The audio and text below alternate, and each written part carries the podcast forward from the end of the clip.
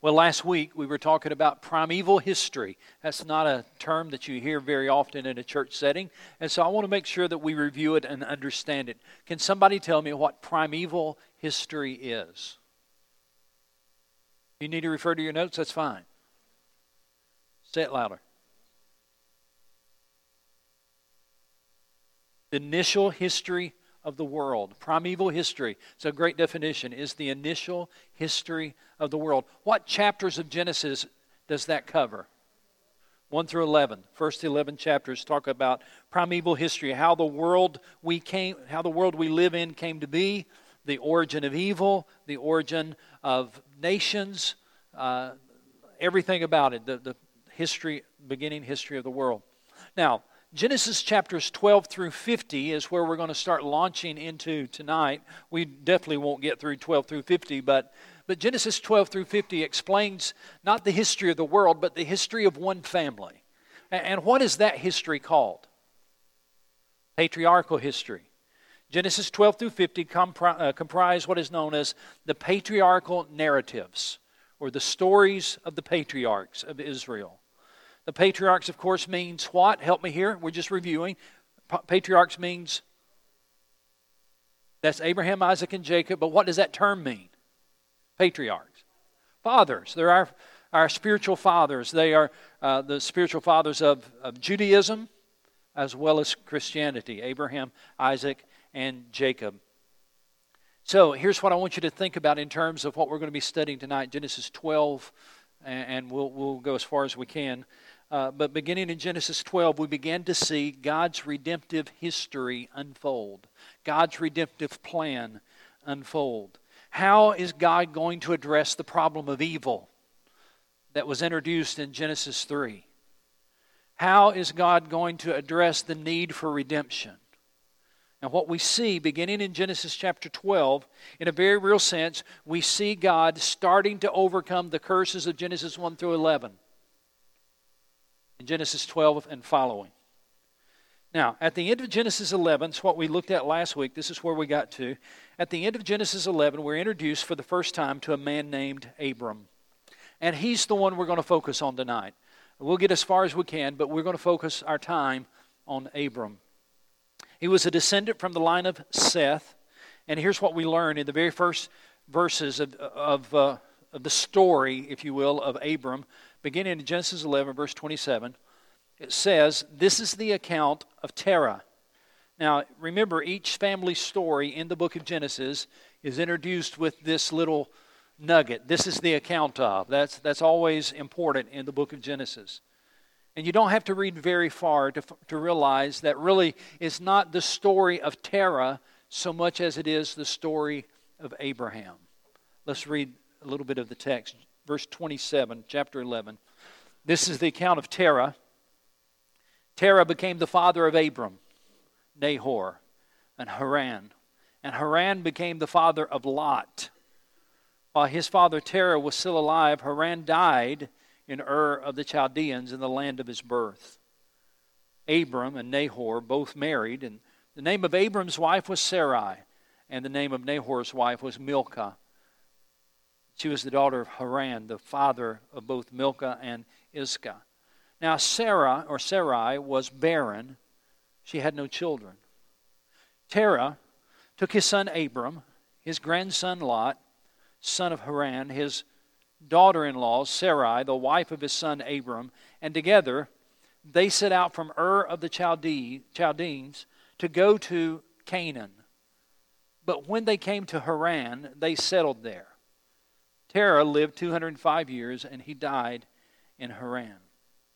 Now, there's several key statements in these verses that are just kind of introductory to what we want to talk about tonight. The first statement is you I want you to notice there is a special note about Sarai's barrenness. The author, Moses, makes a special point to tell us in verse 30 now Sarai was, was barren, she had no children. Emphasis there, she's barren. And if that's not enough information, she had no children. That's going to be an important part of the story. As we read chapter after chapter after chapter, we're going to see that come up again and again. That Sarai was, was barren and she had no children. That's going to be an important part of the faith journey of Abram. Another key statement in these early verses is Abraham's family set out from Canaan, or set out for Canaan. Verse 31. Terah took his son Abram, his grandson Lot, son of Haran, and his daughter in law Sarai, the wife of the son of Abram, and together they set out from, from where? From Ur of the Chaldeans to, to go to Canaan. We'll talk about why in a moment, but just notice they're leaving. How many people have moved to another part of, of the United States before? Raise your hand if you've ever. All right. Then you know what that feels like, don't you? You know what it feels like to pack up and to leave what you've called home and to move to another part of the United States or maybe even another part of the world. That's what we're talking about in this situation. Terah, we're not told why yet, but Terah decides to move his family. Moving his family from Ur and heading towards Canaan. Now, the, the thing that I want you to notice next, the third kind of introductory statement about these verses, is where they, land, where they landed, where they settled. Where were they headed? I just told you, where were they headed? Canaan.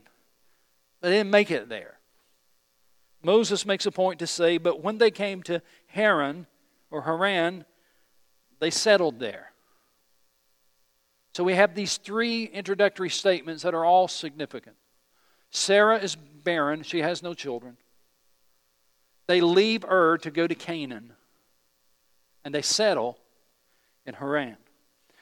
So if you're doing any kind of a study, it ought to cause you to say, well, I wonder where that is and what that looks, what that trip looked like. And so we need to do a map study to kind of get our lay of the land here. So we're going to put it on the screen.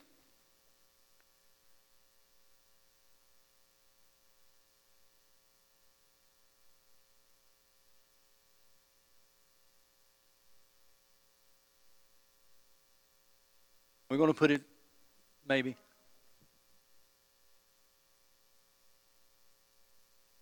All right, if it pops up, y'all let me know. Okay. Let me tell you about these places, and maybe I can show them to you in a minute. Ur. Ur is in current day Iraq. That's where Abraham was born. It's where his family lived. Current day Iraq. All right, good. All right, so this is the Old Testament world. This is the Old Testament world. When you're reading through the Old Testament, strongly, strongly, strongly encourage you to get a map out and to look at the places that you're reading about. It'll make so much more sense to you. It'll be such a deeper understanding. Now, I, may have told you this before, but in seminary, one of my classes, you know the name of the class? Maps. The entire semester, we studied maps. You know, you know what the final exam was? A blank map.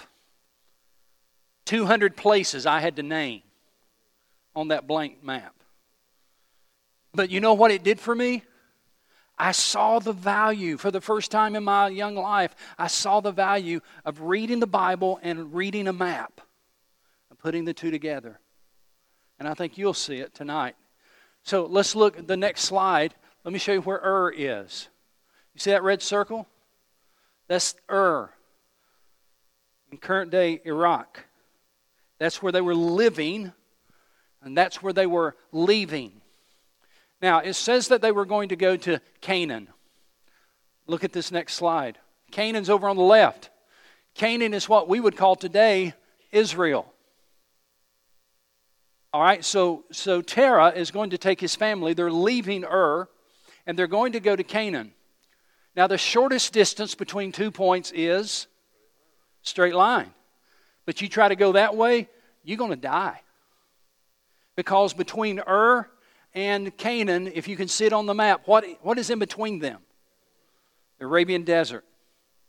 So if you were traveling east to west or west to east, either one, you didn't go across the desert, not if you wanted to live.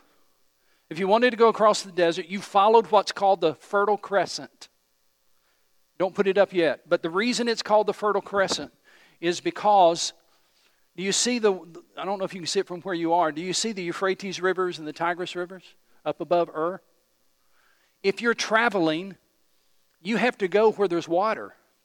If you're going to travel for weeks or months, you, have got to be able to travel wherever there's water. So if you were going to travel from Ur over to Canaan or from Iraq over to Israel, in that day you would not go across the Arabian desert. You would have gone northwest because that's where the water is. Now, put up the next slide. This area is called the Fertile Crescent. That would have been the trade route, that would have been the travel route for anybody for everybody. And that's where people lived, by the way, as well. That's where they moved, again, because that's where the water was. And so that's called the Fertile Crescent. That, that's where you had vegetation. That's where you had food. That's where you had water. And so they would have traveled this route to go from Ur over to Canaan or over to Israel, what we call Israel. Now go to the next slide. Here's where they stopped. Look at the next one. You see the red circle there at the top? That's where Haran is. So they're going to Canaan. How far did they get? About halfway. About halfway. Now, the question is before we talk about this going halfway, the question is why did they leave to begin with? Why was it that all of a sudden Terah, the father of Abram, said, You know, I know we've grown up in Ur, but, but I, I think we need to go over to Canaan. Why, why would they take that journey? Why would they leave their home? Well, if you'll go to the New Testament book of Acts, you'll find the answer. Acts chapter 7.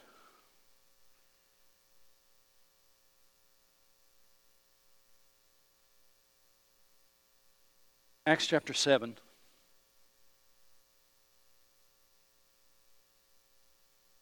In Acts chapter 7, Stephen is appearing before the Sanhedrin. And he gives a speech. And as he gives a speech, in his speech, he basically summarizes the Old Testament. It kind of tells the story of what God did in the Old Testament. And so we'll pick up pick this up. the high priest, verse 1, asked him, said, Are you are these charges true? To this he replied, Stephen replied, Brothers and fathers, listen to me the God of glory, appeared to our father Abraham while he was still in where? Mesopotamia. You can see Mesopotamia there in Ur. While he was still in Mesopotamia, God appeared to our father Abraham before he lived where? In Haran. And here's what God said Leave your country and your people, God said, and go to the land I will show you.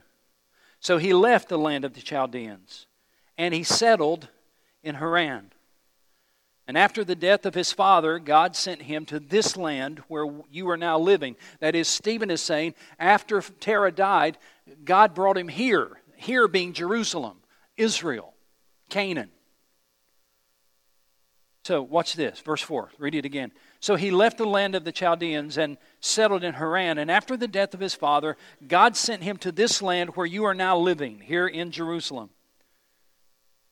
He gave him, watch this, he gave him no inheritance here, not even a foot of ground.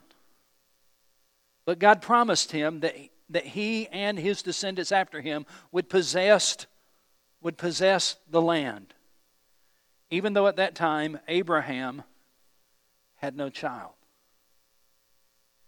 So once again, we see this story unfolding, this time in the New Testament, about how God is going to take this man to a land, this chosen man, Abraham. God is going to take him to a land. God is going to give him this land to him and to his seed. And we're told once again, and he had no child. Now, I want you to notice that in Acts chapter 7, Abraham received a call of separation. It says, Leave your country and your people. Look on the map again. Look at Ur. God said, Here's what I want you to do. Now, now, just look at the map and try to visualize this, and let me talk to you for a moment. You just keep looking at the map. God said, I want you to leave your country and your people. You know why? At least one of the reasons is because Ur was a hotbed of idolatry. Ur was a, was a hotbed of, of godlessness. God had special plans for Abraham. Get this. God had special plans for Abraham, but first he had to leave the old life to obtain the new life. Don't miss that. God had special plans for him, but he had to leave the known to experience the unknown. He had to leave what was comfortable to experience the divine. It was also a call not only of separation, it was a call of dedication because God said, Go to the land that I will show you. I love Hebrews 11 8 that describes this experience this way. By faith, Abraham, when called to go to a place he would later receive as his inheritance, obeyed and went, even though he did not know where he was going. When's the last time you moved like that?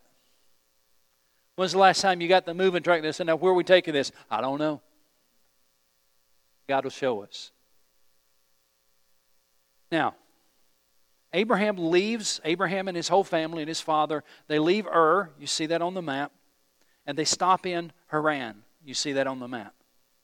As you have said already, you have already recognized it was about halfway between Ur and Canaan. And uh, we're not told exactly why they stopped halfway. Yeah, I wonder. I, I just wonder if, and this is just speculation. It's not scripture. It's just speculation. I wonder if maybe one of maybe Terah, maybe Abraham. Uh, I wonder if somebody said, you know, this seems like it's far enough. It seems like it's far enough away from from that godlessness we lived in. Maybe this will be okay. Maybe this would work right here. Maybe this is good enough. I, I remember early in my ministry, I preached on this text. And I had to go back this week and look up in my sermon because I still have all my sermons, believe it or not. Not that I want to look, go back and look at some of them, but I still have them all. And I went back and looked at my sermon file and I pulled out the sermon. I should have brought it. It, it was written on paper, on uh, notebook paper, and uh, not typed or anything. And it was sermon number thirteen. Still have it. Sermon number thirteen. And the title of the sermon was "Wasted Years." And the whole premise of the sermon was this How long did Abraham live in Haran when God really wanted him in Canaan? How many wasted years were there? And, and in the sermon, I read it again this week. In the sermon, I, I asked this question How many people are living in the halfway house of Haran? Halfway to what God really wants them to do, halfway experience what God really could give them. You know, I, am afraid that so many times we start out with great excitement, great conviction. But when you stop about halfway to what God wants you to be, or about halfway to what God wants you to do, then you've given up. You've stopped. And you're wasting years. So, with that as the background, let's go now to Genesis chapter 12. And this is where we really want to dig in. Genesis chapter 12, we, chapter 11, he talks about that they left Ur. Acts chapter 7, Stephen explains that they stopped halfway. Now, notice how Genesis 12 begins in verse 1. When you put all those pieces together, notice how Genesis 12 1 begins. The Lord had said to Abram. You see that little word had? It doesn't say the Lord said to Abram, Leave your country, your people. It says the Lord had said to him. In other words, God had a previous conversation, which is what Acts 7 is referring to. God had said to Abram, Leave your country, your people, your father's household, and go to the land I will show you. And, and then after that, God makes this promise to him. Once again, we see this promise. He says, beginning in verse 2, verse 2 and 3, that this is the promise of God I'll make you into a great nation. I will bless you. I will make your name great, and you'll be a blessing. I will bless those who bless you, and whoever curses you, I will curse, and all peoples on earth will be blessed through you. Man, that ought to be boxed in your Bible, highlighted, circled, something, because that's such an important scripture. But here's what I want you to understand God made this promise. I, listen, I'm going to make a, a nation out of you, and I'm going to bless you, and I'm going to bless people through you. Look at the map. Look at the map. That never would have happened if he'd stayed in Ur. Never would have happened. God said, I've got a place for you, I've got a land I want to give you. And I plan to put you in that land, and then I'm going to bless your seed. Then I'll bless the nations. So let's pick up the story. chapter 12, verse 4. So Abram left, that is, he left Haran. Abram left as the Lord had told him, and Lot went with him. Abram was 75 years old when he set out from Haran. 75. Keep that in mind. He took his wife Sarai, his nephew Lot, all the possessions they had accumulated, and the people that they had acquired in Haran, and they set out for the land of Canaan, and they arrived there. Now, apparently, they were in Haran for a good while because it talks about all the stuff that they acquired while they were there. So apparently, they, they were there for a good while. And eventually, though, he does go on to the land of Canaan. And I want you to notice at the very end it says, And they set out for the land of Canaan, and they arrived there. Once they got there, Abram, verse 6, traveled through the land as far as the site of the great tree Moreh at Shechem. And at that time, the Canaanites were in the land. The Lord appeared to Abram and said, To your offspring I will give this land. So he built an altar there to the Lord who had appeared to him. And from there he went on toward the hills east of Bethel and pitched his tent. With Bethel on the west and Ai on the east, there he built an altar to the Lord and called on the name of the Lord. Then Abram set out and continued toward the Negev. Abram travels the whole land. God makes this promise as he's viewing the land, as he's walking on the land. God makes this promise in verse 7 To your seed I will give this land. But now watch this beginning here through the rest of Genesis, and, and you'll get tired of hearing this, but, but it, it's over and over and over. Beginning here through the rest of Genesis, the promised land, here, here's what, what's played out in one way or another the promised land will be given to the promised seed, which will become a great nation and bless the nations. Now, that, that's played out through the story of Genesis. Chapter 12 through 50, you'll see it again and again and again. The promised land will be given to the promised seed, which will become a great nation, and there'll be a blessing to the nations. But here's the problem the Canaanites live there. I'm going to give you this land. And it tells us here in this, in this verse. Uh, uh, verse 6 At that time, the Canaanites were in the land. Uh, here's another problem with that promise Sarah is barren, she has no children. How old is Abram at this time? How old? 75. Would you say the clock is ticking? the clock has quit.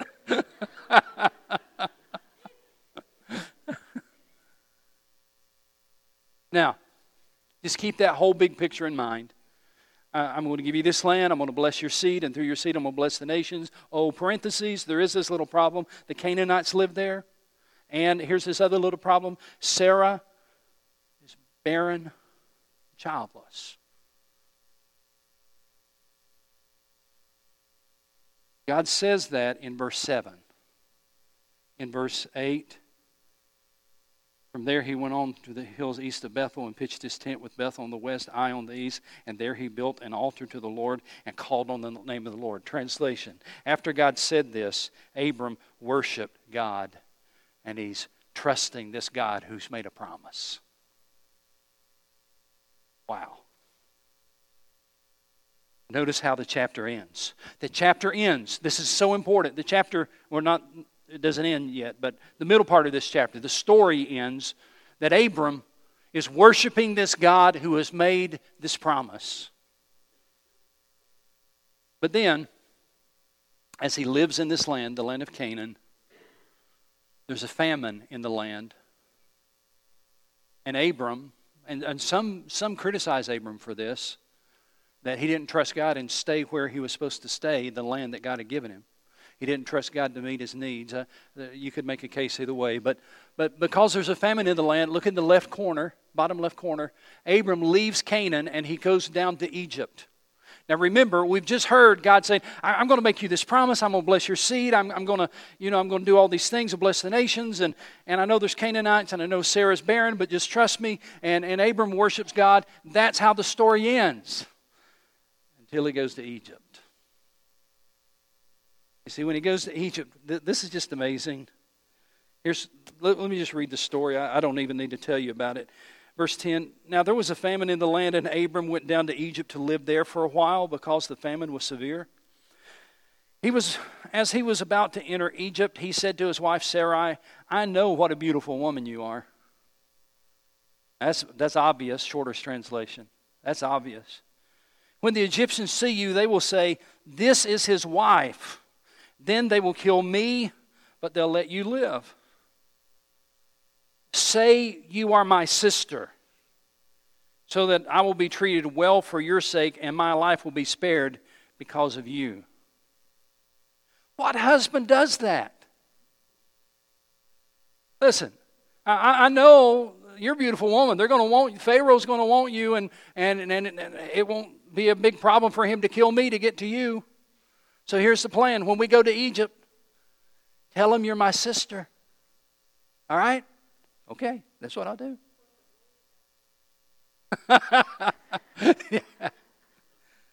So, all right, so let's see what happens. This is, this is pretty amazing. Verse 14 When Abram came to Egypt, the Egyptians saw that she was a very beautiful woman. He was telling the truth. Verse 15 When, when the Pharaoh's officials saw her, they praised her to Pharaoh and she was taken into his palace. He treated Abram well for her sake. And Abram acquired sheep and cattle and male and female donkeys and men servants and maid servants and camels. I mean, he's getting rich off this deal. Verse 17 But the Lord inflicted serious diseases on Pharaoh and his household because of Abram's wife, Sarai. So Pharaoh summoned Abram. What have you done to me? He said. Why didn't you tell me she was your wife? Why did you say she is my sister and that and so that I took her to be my wife? Now then, here is your wife. Take her and go. Then, then Pharaoh gave orders about Abram to his men, and they sent him on his way with his wife and everything he had. And we're left wondering, what does this have to do with the story? But remember this part of the story. in this part of the story, we see that this one to whom God has made this promise is flawed. So are you. So am I. This one that God has chosen is flawed. And so are you. And so am I. This one through whom God would work to bless the nations is flawed. Nothing perfect about him. He has his own flaws and problems. And yet, God chose him. And God said, I'm going to bless the nations through you. So we come, we're going to have to speed up now. I just intentionally took some time with that. But in chapters 13 and 14, it, it's the story of, of Lot, his nephew, and Sodom and Gomorrah. And in chapter 13, we'll just read a few verses because, again, we see the promise of the land and the seed. Chapter 13, verse 14 The Lord said to Abram after Lot had parted from him, Lift up your eyes from where you are, look north and south, east and west. All the land that, that you see, I will give you and to your offspring forever. I'll make your offspring like the dust of the earth, so that if anyone could count the dust, then your offspring would be counted. Go walk through the length and breadth of the land, for I am giving it to you. And once again, look what happens. So Abram moved his tents and went to live near the great trees of Mamre in Hebron, where he built an altar to the Lord. Every time the Lord makes his big promise, Abram bows down in worship. He's worshiping this God who's made a promise that is unbelievable. And oh, by the way, he's still childless. Chapter 15 is a key chapter in the Bible definitely a key chapter in the story of Abraham and in the book of Genesis. For in chapter 15, God finally makes an official covenant with Abram. Heretofore, it's just been God's promise, and God's always going to keep his promise, but here he makes an official covenant. The second covenant in the Bible. The first one was the Noahic covenant, the covenant with Noah. This one is the Abrahamic covenant, the second covenant in the Bible. Chapter 15, Verse 1 After this, the word of the Lord came to Abram in a vision Do not be afraid, Abram. I am your shield and your very great reward. I was thinking of that verse today while the choir was singing that song. I am your shield. I may preach a series on that. I was just, I just, I just was just blessed by that today, and I, I kept thinking about this verse. I am your shield and your very great reward. Verse two. but Abram said, "O sovereign Lord,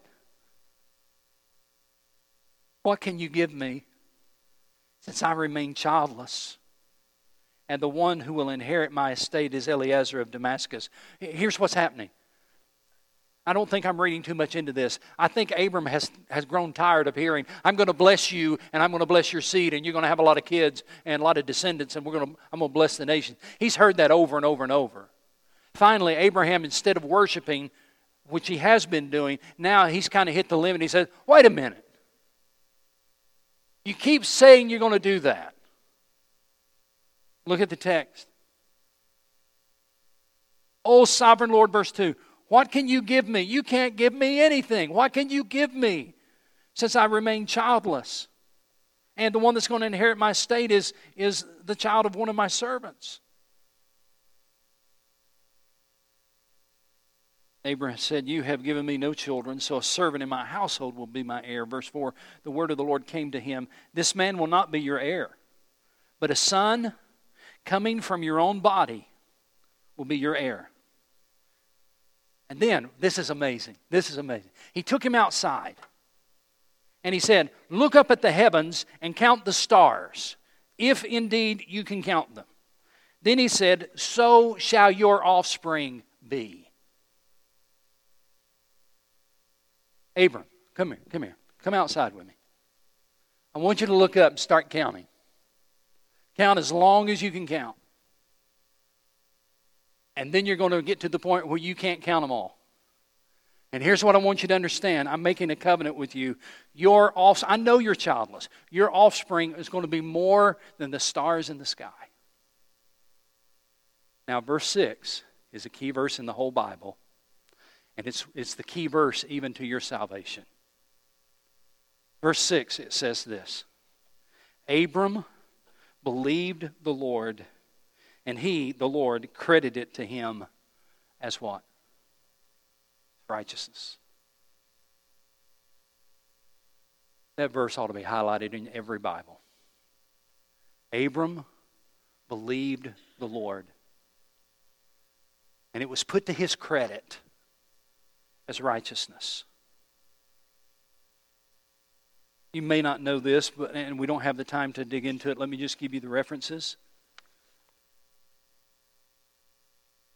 That verse is quoted three times in the New Testament. Galatians 3 6, Romans 4 3, and James 2 23. I'll say it again. Galatians 3 6, Romans 4 3, and James 2 23. I am amazed. I don't know about you, but I am amazed that Abram believed the Lord when there was no reason to do so, at least from a rational standpoint. Abram was childless, Sarah was barren. God's promise was that he would have more children, more descendants than he could ever count. And the Bible says, and Abram believed the Lord. The word believe, by the way, means to put your whole weight on. Abram leaned wholly on the promise of God and on the God of the promise. And it was counted to him, it was credited to him as righteousness. And the Bible makes the case, by the way, this is another example of how we don't unhitch the Old Testament from the New Testament. The Bible makes the case in those three New Testament passages I gave you. The Bible makes the case that that's the way all of us are saved. None of us are saved based on our performance because we're all flawed people. We're all sinful people. None of us are saved based on, on our performance or our goodness. No, it's always based on our faith that we believe the Lord.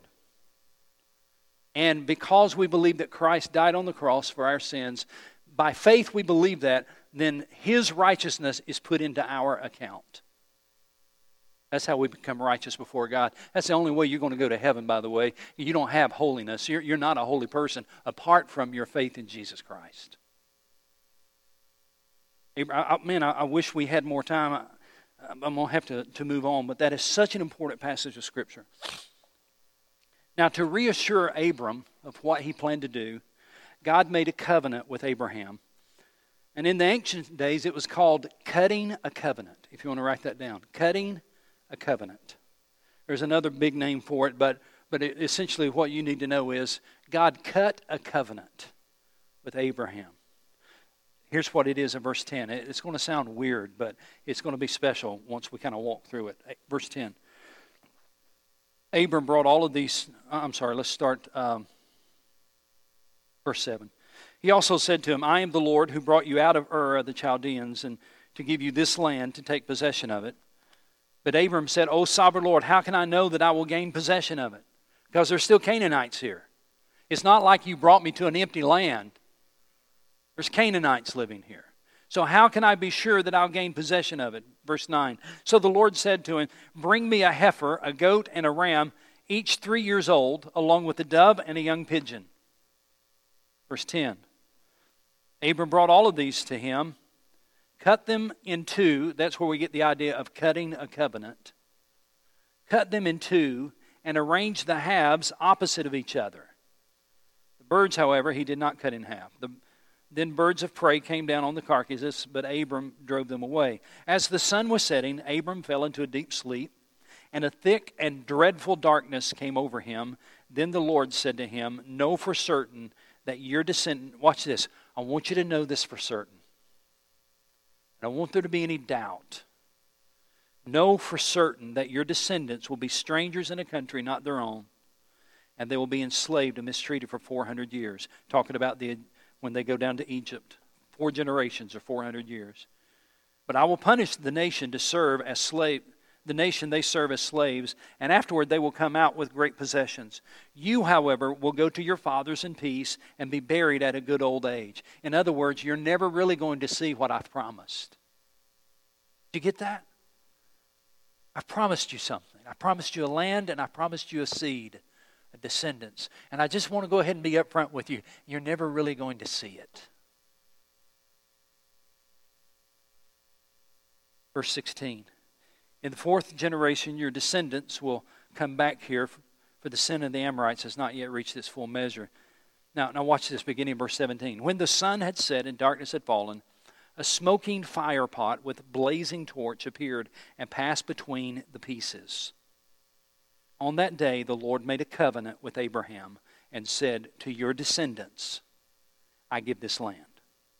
And then he gives the boundaries from the river of Egypt to the great river Euphrates, the land of the Canaanites, and all those other people. And he says, On that day, the Lord said to your descendants, I give this land. There was a cutting of the covenant between God and Abraham. You say, well, well what's all this stuff about these, these animals cut in half? Here, here's what was happening in that day, when you were going to cut a covenant with someone, you would cut the animal in half, lay each, you know, one part here, one part here, and you would walk through it declaring what the covenant was. It was a covenant between two people. And you would walk through declaring what the covenant is. And the reason you did this, this grotesque kind of thing, it was a way of declaring if I break this covenant, may the same thing happen to me. It was a way of declaring, I'm so committed to this covenant the two of us are making that as I walk through these carcasses cut in half, if I break this covenant, may the same thing happen to me. Now, here's the cool thing about this covenant usually it's two people involved, and it's a conditional covenant. That's why they have to walk through and they make the promise to one another. This was an unconditional covenant. And Abram didn't walk through. In fact, God put him, to, uh, put him asleep. God walked through. That's what the fire and the smoke represents. The, the, the presence of God, the Spirit of God comes through, and it was God declaring, I'm making this covenant with you. And watch this it is an unconditional covenant. It's not a covenant based on you, it's not a covenant based on your promises to me. It is a covenant based on my promises to you. The Abrahamic covenant was an unconditional covenant where God promised, I'm going to give you this land. Which makes the next chapter very interesting. And we're really going to have to go quick now. Um, but we, we at least got to get to this next chapter. This next chapter is very interesting because God makes this big promise, this big covenant. I mean, it's almost funny when you read it. You just got to read it and kind of understand it. Verse chapter 16, verse 1. Now Sarai, Abram's wife, wait, wait, wait, wait a minute, wait a minute. If God made you that covenant, if God cut a covenant with you, is that kind of a high spiritual thing for you? Absolutely. Is that something you're going to remember for a while? Absolutely. Is that something you're going to be committed to? Absolutely. Now read what happened. Very next thing that happened. Chapter 16. Now Sarai, Abram's wife, had borne him no children. There again, we're reminded she's childless and barren. But she had an Egyptian maidservant named Hagar. So she said to Abram, The Lord has kept me from having children. Go sleep with my maidservant. Perhaps I can build a family through her. I underline in my Bible, perhaps I can. God hasn't. God hasn't given me any children. God hasn't opened my womb. God hasn't given us those descendants we've been waiting for. Perhaps I can build a family through her.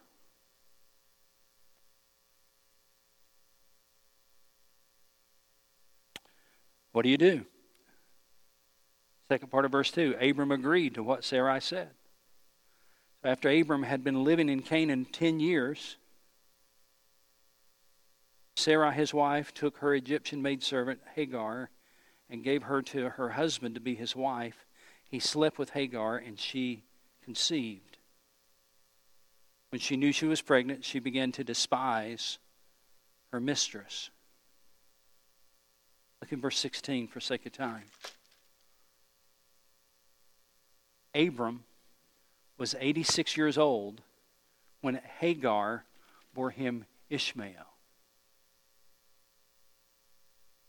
Question How long had he been living in the land of Canaan according to that text?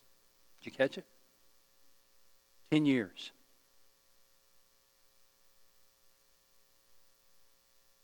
I told you I've been journaling as I read through uh, uh, Galatians with you. I mean, uh, Genesis with you all.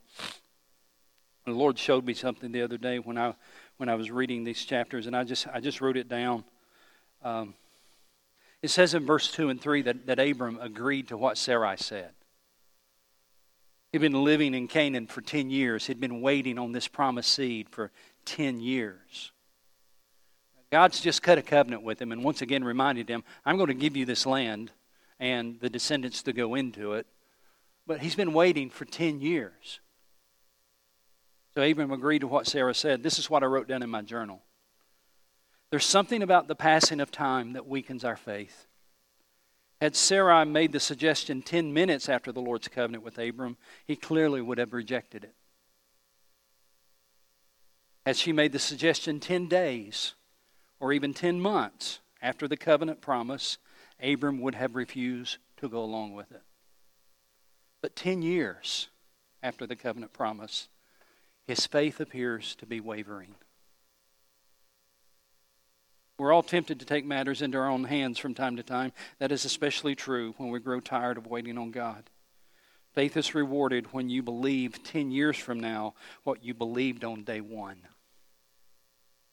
Faith is rewarded when you believe 10 years from now what you believed on day one. Don't let time steal your confidence. Just because he hasn't done it yet doesn't mean he's not going to.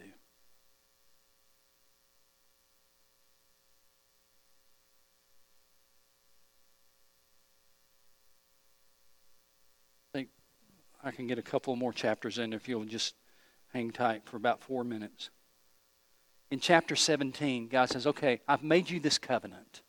I've cut this covenant with you. Now I want to give you a sign that I'm going to fulfill it.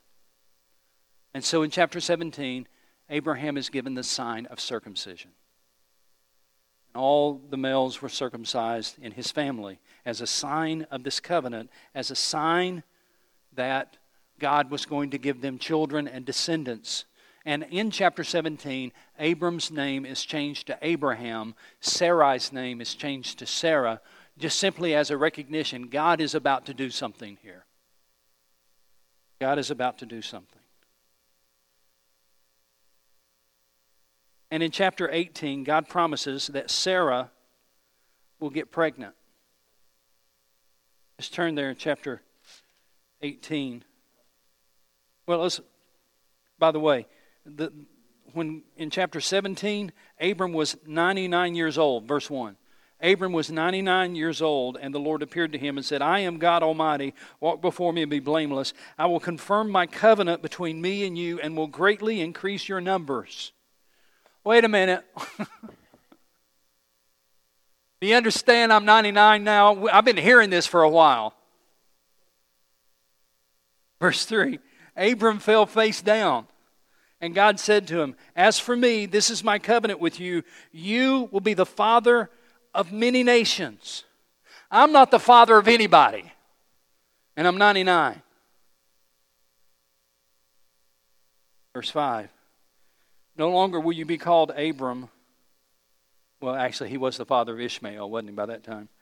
No longer will you be called Abram, but your name will be Abraham, for I have made you a father of many nations, and I will make you very fruitful. And I will make nations of you, and kings will come from you. And I will establish my covenant as an everlasting covenant between me and you and your descendants after you for the generations to come, to be your God and the God of your descendants after you. And as a way of sealing this deal, as a way of showing this covenant, this promise, God gave them the sign of circumcision. I'll just close by saying, and Sarah is still barren. Sarah still has no children. And Abram, Abraham now, 99 years old. It's an amazing story. Come back next week and we'll finish Abraham and run our way through the rest of Genesis. God bless you. You're dismissed.